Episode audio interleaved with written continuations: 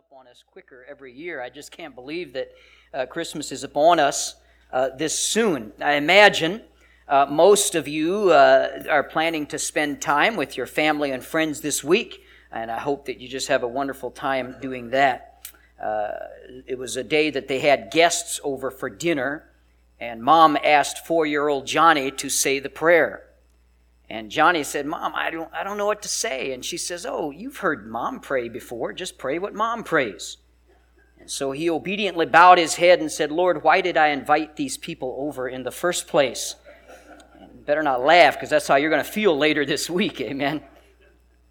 Hopefully, you have all your shopping done and everything is uh, wrapped up there unless you're a man, and then we begin Tuesday, amen. So uh, that's kind of how that works. A couple was on a was at a busy shopping center just before Christmas, and the wife suddenly noticed uh, her husband wasn't with her, and so she called on uh, the cell, called him on his cell, and said, "Where are you?" Uh, I know we have a lot to do, a lot of stores to go. Where you at? He says, "This is what he said. Do you remember the jewelers we went into about ten years ago, and you fell in love with that diamond necklace?" And I told you then I couldn't afford it at the time, but I said that one day I'd get it for you. And the little tears started going down her cheeks. She said, I remember that store. He says, I'm in the sporting goods store right next to that store. So, uh, real sensitive men. Amen. Luke chapter 1. Let's get down to business here. Reading at verse number 5 is where we're going to begin. Luke chapter 1 and verse number 5. The Bible says, There was in the days of Herod, the king of Judea, Judea a certain priest named Zacharias of the course of Abia uh, and his wife was of the daughters of Aaron, and her name was Elizabeth. And they were both righteous before God, walking in all the commandments and ordinances of the Lord, blameless. And they had no child, because that Elizabeth was barren. And they both were now well stricken in years. And it came to pass that while he executed the priest's office before God in the order of his course, according to the custom of the priest's office, his lot was to burn incense when he went into the temple of the Lord. And the whole multitude of the people were praying without at the time of incense. And there appeared unto him an angel of the Lord, standing on the right side of the altar of incense. And when Zacharias saw him, he was troubled, and fear fell upon him. But the angel said unto him, Fear not, Zacharias, for thy prayer is heard, and thy wife Elizabeth shall bear thee a son, and thou shalt call his name John. And thou shalt have joy and gladness, and many shall rejoice at his birth. Zacharias and Elizabeth. Father, I pray today, as we look at these folks and some others in Scripture, that you would help us, uh, Lord, learn something that we can apply to our lives. We pray in Jesus' name. Amen. Looking at the people in this story, the, the story begins in the days of Herod, the king of Judea. Now, in the days of Herod means more than just when Herod was king. We understand that this was a time of deep societal darkness. Herod was a wicked, wicked king. He was a very cruel and oppressive king. And it was a horrible time and a horrible place to live. This was the day that John the Baptist and Jesus Christ were both born into. This is a great reminder for us that in the darkest times, God is still at work. Amen. It doesn't matter our circumstances, doesn't matter the situations in our life, God can still do a great work. Do we live in dark times today? I believe we do. Is God at work today? Absolutely, God is still at work today. And so we can be grateful for that. Now, Herod may have done well in politics. We talked more about him last week uh, in, in, the morning service, but he might have done okay in politics, uh, but he was not impressive to God. The man that was impressive to God is the man that we'll next meet. He was an obscure priest by the name of Zacharias. There could not really be a greater contrast than between these men. Herod, the king of Judea, and then the Bible says a certain priest named Zacharias. One was a monster of iniquity, the other a man of integrity. One was a vicious prince, the other was a virtuous priest. One of them hated God, and one of them loved God. One was a man who had murdered his own son to remain in power. The other was a man who desperately wanted a son and could not have one. These two men were very different, and in this passage, Luke will ignore Herod and focus on this uh, priest, Zacharias. Zacharias was from the tribe of Levi, and he was one of the many, many priests in that day. He would have been one of, of many others doing the same thing he was doing. Now, many of the priests in Israel at the time of Zacharias were not good men, but Zacharias was one of those good ones. Just because people around you are corrupt does not mean that you have to be corrupt. We can be righteous in the midst of darkness, and Zacharias was such a man. Uh, he was, the Bible says, of the course of Abia.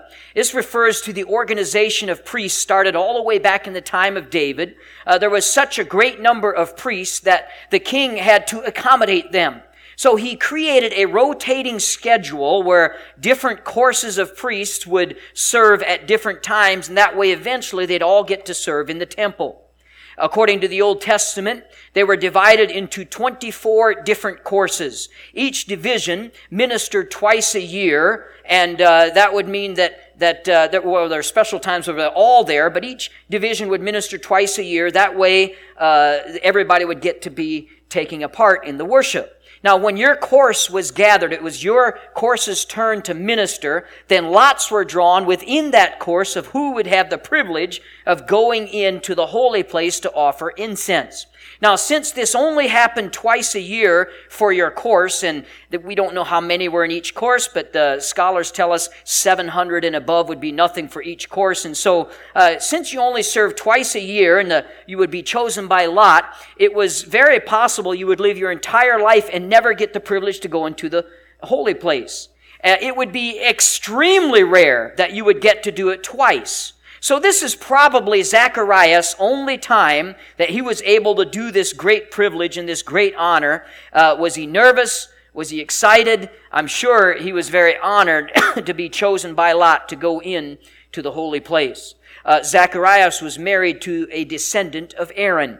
Aaron was Israel's first high priest, and, and Zacharias, he abided by the law of Moses, uh, marrying someone from the tribe of Levi. So he was not only uh, a priest himself, but he was also married to the daughter of the priest, or a priest, and so this would have been really set him high up in honor in Israel. It was a tremendous honor for him.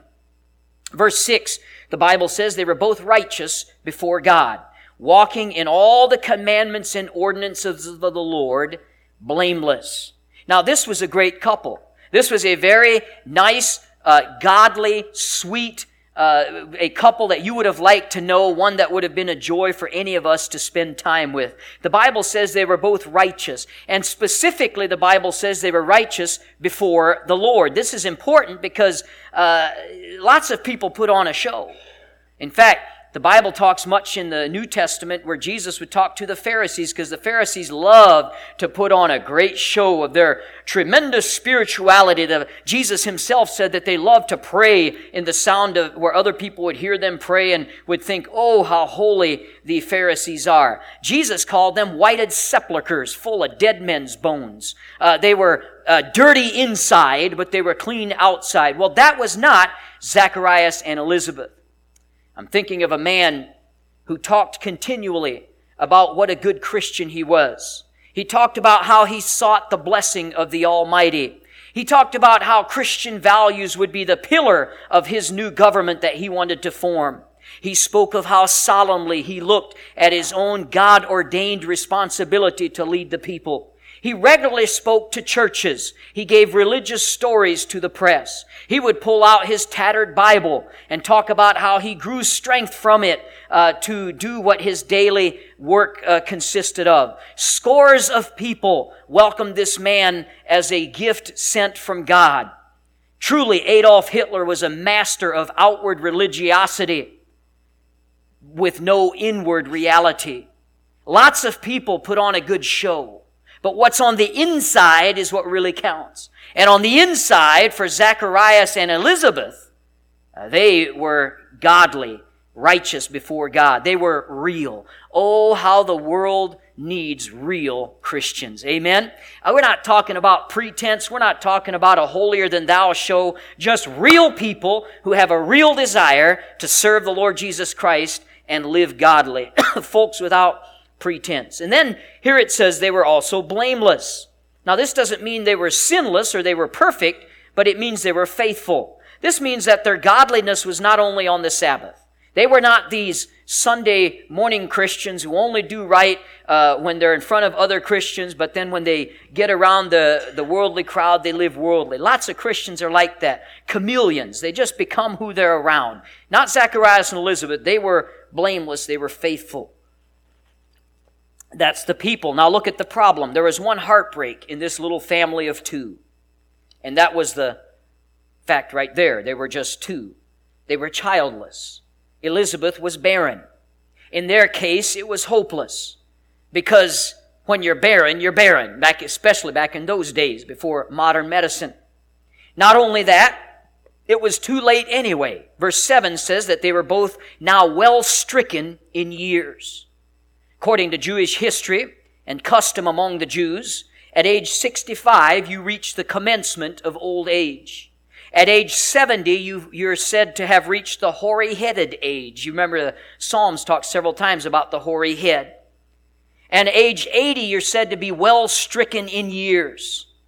After 90, you have reached geezerhood. Okay, I added that last one, but uh, we can assume that they were in their 80s. They were well stricken in years. Now, I don't know if they still had faith or not. Maybe they held up Abraham and Isaac, uh, Abraham and Sarah in the Old Testament. Maybe they thought, hey, God did it for them. Maybe God has an Isaac for us. But time has passed, and now they're getting too old for such thoughts anymore. We see the place where he saw the angel at last. That time of the year came when the temple service fell to Zacharias' division. And not only that did it fall to his division, but he was chosen by lot to be the one to go in and offer incense. He was going to be the one to go into the holy place. Uh, directly behind the golden altar where he would offer incense uh, was the veil. The Ark of the Covenant. Every Jew knew what was behind that veil. The Ark of the Covenant with the mercy seat. Zacharias would choose two helpers, tradition tells us. Uh, they would walk through the door and uh, immediately when they got inside, they would see all the magnificence of the temple. One of his though, uh, companions would remove the remains of the previous day's offering and then he would bow and back out reverently. The other would come over and lay upon the golden altar a bed of coals on the grate there. And then he too would bow and he would back out of the room reverently. Now all that was left was Zacharias. The moment had come for him to do what he was there to do. He walks forward to the altar. He lays the incense on the fiery coals. Smoke and fragrance would rise up into the air. Uh, those fragrance, by the way, would stick to him for quite a while so that as he went out among the people, everybody would know that he had been in presence of God in the holy place. He would wait for a moment for the incense to uh, start to rise in the smoke. The smoke and the rising incense uh, signify the prayers of God's people rising up to Him. They, this, by the way, would not be a lengthy process. Uh, he would put it on, he'd wait a moment, then he'd bow and also back out of the room reverently as his friends did. Outside, there were crowds of people praying. They expected Zacharias to emerge rather quickly because, again, it wasn't a long process, but little did they know what was happening inside the temple. Now that his duties were done, Zacharias prepares to back out of the sanctuary there. All of a sudden, he realizes he's not alone. On the right side of the altar, right by the veil that goes into the Holy of Holies, there is an angel. The altar of incense uh, is, is uh, a very sacred place right there where he was at. It's a sacred location for this announcement. Zacharias was immediately struck with fear. By the way, uh, everybody in the Bible who encountered an angel was always struck with fear. And so the angel's first words, I love it, fear not, he said. Then the shocking news that he has to deliver Thy prayer is heard, and thy wife Elizabeth shall bear thee a son. Thou shalt call his name John. How many times had Zacharias and Elizabeth begged God for a child? In their twenties, they would have prayed. In their 30s, they would have pleaded with tears. In their 40s, desperation would begin to set in. In their 50s, hope would begin to be lost. Have you ever prayed for something for a long time? You ever prayed so long you feel like your prayers aren't even heard? The angel assures him here, Thy prayer is heard. That's a blessing. That's a great statement. Sometimes long delays cause us to doubt that our prayers will ever be answered. The very first thing the angel says, though, Fear not, Zacharias, for thy prayer is heard. No doubt he's referring uh, to the prayer offered many times over the years. God, give us a child. May I remind you of the tremendous heartache that this would mean for them in that day and age. It's a little different for us today, yet I have, and you've probably too met people who longed for a child and could not have one. Back in that day, it was even more because it was a, a social black mark against a family that could not have children, and it was something that weighed very heavy on them. It was a cause of deep sorrow, and they had given up all hope. J.C. Ryle said this about prayer. He said, We must beware of hastily concluding that our prayers are useless. It is not for us to prescribe the time or the way in which our requests are to be answered. There's times for all of us that it seems like God from heaven has pressed the mute button speaking to us. We don't know if our prayers are heard or not. We just aren't hearing from Him the way we wish we did. In those times, do not grow weary in your prayers. Can I tell you today, delay does not necessarily mean denial. Keep praying. Keep being faithful in your prayers. Praise God, also, man's doubt will not cancel out God's plans. That's a blessing. We can pray and pray, and it seems like no one's listening. As in the case of Zacharias here, God had something phenomenal that he wanted to do through them. And so the prayer was not ignored, but the prayer was answered in God's good timing. And we can see the blessing of it in how God worked here. Now, all of that's true about God answering their prayer, we're not praying in vain. But I'd like to dig just a little deeper in this verse here because let's not forget what Zacharias is doing here. Zacharias, as a representative of the people, is offering corporate prayer to God. When he comes in to pray and to offer that incense to the Lord and the prayers to the Lord raising up to him, he is praying on behalf of the nation of Israel. he is, he's basically their representative. And what was Israel's prayer at the time? They wanted a Messiah. They wanted a deliverer. That was the top of their prayer list. So is God then, when, when the angel says thy prayer is answered, is the angel talking about Zacharias and Elizabeth's prayers that have been going up for years? Or is the angel talking about directly what, what uh, Zacharias is praying for right then? Thy prayer is answered. And the answer to that question is yes. He's saying yes to both of those, I believe. Here it is, and here's the truth I want to leave you with you this morning here, that the answer to Zacharias and Elizabeth's prayers was intimately connected with the answer to Israel's prayers. John the Baptist was going to prepare the way for the Messiah. He would have a son, Zacharias. He was to be called John. Jehovah is gracious, is what that mean, name means. And God was going to be gracious. He was going to be gracious to Israel in fulfilling all the promises that He's made, sending them a Messiah, His son. He was going to be gracious to Zacharias and Elizabeth, sending them a son, their son. He was going to be gracious all around. They could, and Zacharias here hardly could believe his ears, a son. This long wait was about to pay off. Look at verse 14. Thou shalt have joy and gladness, and many shall rejoice at his birth. With these words, the 400 years of silence from the Lord was broken. There had been some really rough centuries, those 400 years, that Israel had gone through. They had been caught up between the struggle for power between Syria and Egypt. They had dealt with Antiochus. If you have ever read the history, he was essentially the first Hitler that tried to wipe out the Jews. He took 40,000 prisoners of Jew- Jewish prisoners and he killed another 40,000 in his attacks against them. Now they had gained some independence by the closing of the book of Malachi. We see they had gained some of their independence back, but even as Matthew opens up, we see that there is no, uh, no line of David sitting on the throne. They do not have a king as they should. They had Herod. They have him to deal with. They have the Romans to deal with. And in the midst of this time, this very dark time, John, the forerunner of Christ, would come. he would bring joy to his parents.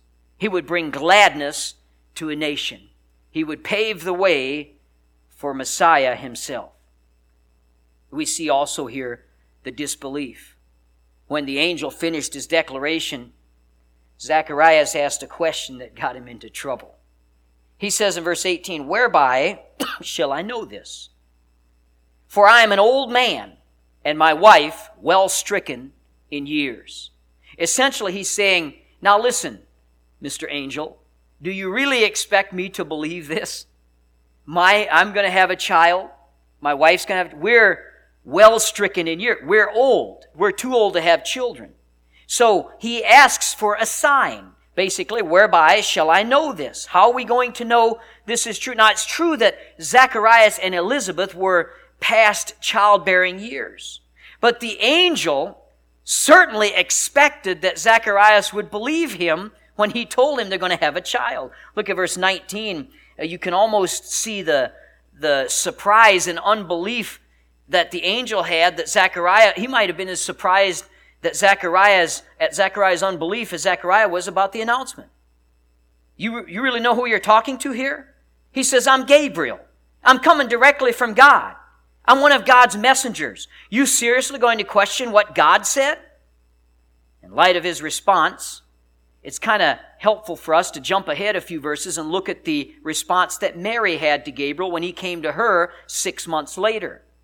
Uh, he told her she would conceive through the power of the Holy Spirit, that her child would be the Messiah. Her response is different than Zacharias. When he finished with that declaration, she says in verse 34, How shall this be, seeing I know not a man?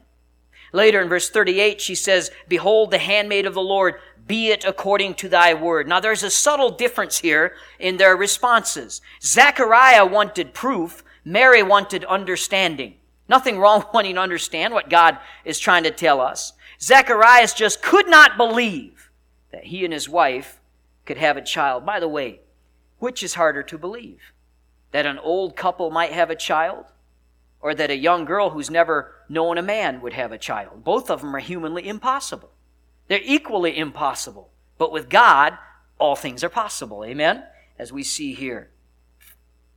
Even strong believers, right, we can take this lesson from Zacharias, even strong believers can sometimes stumble through unbelief. The best of us can get caught in unbelief. Luke chapter 1 verse 6 makes it clear that Zacharias and Elizabeth were both strong believers who trusted God, but this was just so unbelievable. Zacharias, you could say, couldn't conceive of how his wife could conceive. He just couldn't understand. There's just no way.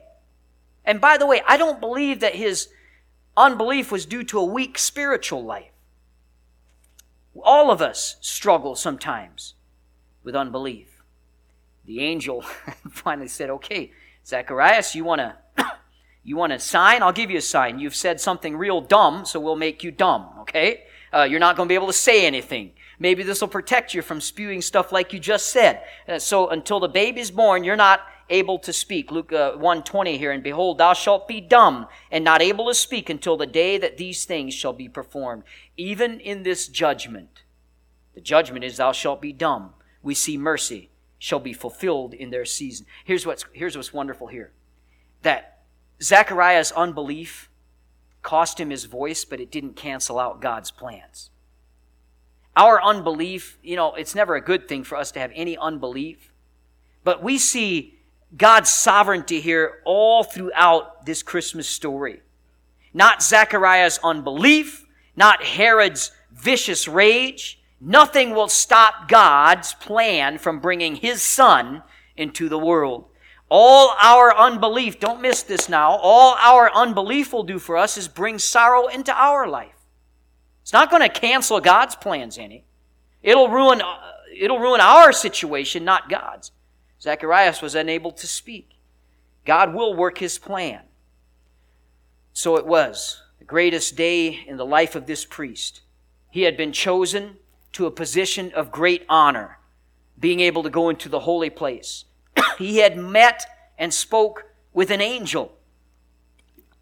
His prayer for a son was going to be answered, And to his great dismay, he couldn't tell a soul about it. Wouldn't that be a sad thing? All the wonderful things he, instead of coming out of the temple, being all fired up for what God did, preaching the good tidings to all the people, instead he came out mute. But I have an idea he had a great big old smile plastered all across his face. And let's not be too hard on this old priest because we also are inclined to unbelief. All of us battle with this to some level. It's easy to look at a Bible story when we know the whole story. It's easy for us to see, oh, well, yes, of course Joseph had faith because he was the second in command of all Egypt. Joseph wasn't the second in command of all Egypt when he was thrown in prison. He didn't know what was going to happen. You and I have the benefit of knowing what's going to happen in the end. So we look at Joseph's prison experience with a little less pain and sorrow. To us, it's worth it because of what happens at the end. But remember, these people in the Bible, they didn't know what was going to happen at the end. By the way, can I tell you today that we serve somebody that can see your end? He can see the whole story. He can see how it turns out. He can see the day that you get rewarded for what you go through today. Just trust Him. Have faith in Him. But we're no different than Zacharias. We doubt. We have times of unbelief. We apply, this is what Zacharias did.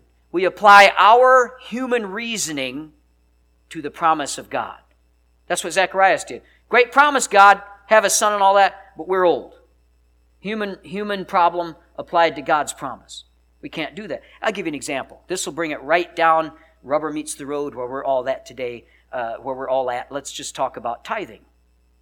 God promises that through tithing, He blesses. Essentially, here's what the Bible teaches us that you can do more and you will do more and you'll be more blessed with 90% than you are with 100%. That makes absolutely no mathematical sense, does it? Doesn't make any sense at all that 90% is more than 100%. But faith will tell you that that's true. And by the way, if you've done it, experience will tell you that's true.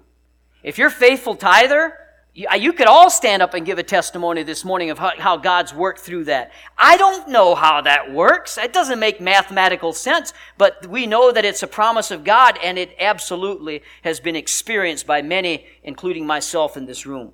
Faith will tell you it's true. Experience will prove it's true outside the temple. The worshippers are waiting for Zacharias. What was taking him so long? Then he appears. Now he stands on top of the steps that lead from the porch to the court of the priests.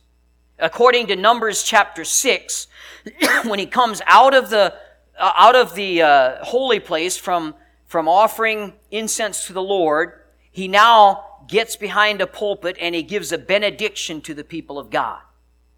Of course, he can't do that because he is dumb. He cannot speak.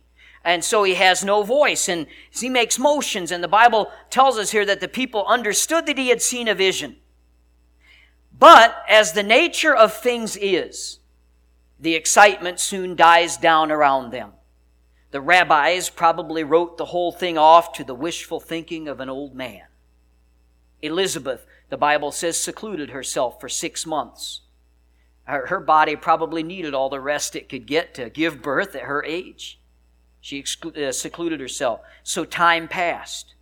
The world around them kept turning. People around them went around their business. They're living them, their lives. Everything is back to normal. But in heaven, about six months after this, God's clock is ready to chime again. When it seemed like there was no hope for this couple, they had waited for years for a son. God promised them and gave them a son. When it seemed like there was no hope for Israel, who had waited for centuries for the Messiah, the Son, God sent His Son to them. God stepped in. God made it clear that He has not forgotten His people. Oh, what a blessing the Christmas story is for us because of the fact that when Matthew starts out and Luke and John and, and Mark and all these gospels start out with the, uh, beginning, and many of them the birth of Jesus Christ, we have to remember that this is after a long silence from heaven, and it was broken. God had not forgotten his people. It grieves me that for many people, this season, the season of Christmas, is a time of heartache for many. Maybe there are lost loved ones, broken families, prodigals in the far country. But I'd like to remind you today that God has not forgotten you, nor will He. Sometimes heaven seems silent. Sometimes it might seem like our prayers aren't even heard. But here, years and years later, an angel shows up and says, Zacharias, don't be afraid, Zacharias. Your prayer has been heard. That's a blessing. Have you been praying and praying and praying? God hears you. Have you been waiting and waiting? God has not forgotten you. This Christmas season, put your faith and trust in Him. Remember the words the angel said to Zacharias Fear not, thy prayers have been heard. Oh, what a blessing, friend. Our prayers are heard. Whether we feel like it or not, our prayers are heard and His will will be done. Let's make Jesus Christ the center of our Christmas season this year. Let's have every head bowed, every eye closed. You may be here this morning, dear friend, and know we didn't talk about it too much specifically today, but uh, these these blessings available through the Bible are available only to the child of God. And you might be here today and say, Preacher, I've never actually accepted Christ as my personal Savior. I don't know that if something happened to me right now that I'd be in heaven. I don't know that for sure. Would you slip up your hand and let me pray for you? I don't nobody looking around. I won't embarrass you. Just let me pray for you. Is that you this morning, friend? I don't know for sure if something happened. I'd be in heaven. I Pray that. I see that hand. Pray for you. How about you, dear Christian friend? Have you been praying and it seems like He's not listening? He's listening. Trust in Him. Let's have everybody stand with heads bowed, eyes closed. She's going to begin to play. I don't know how.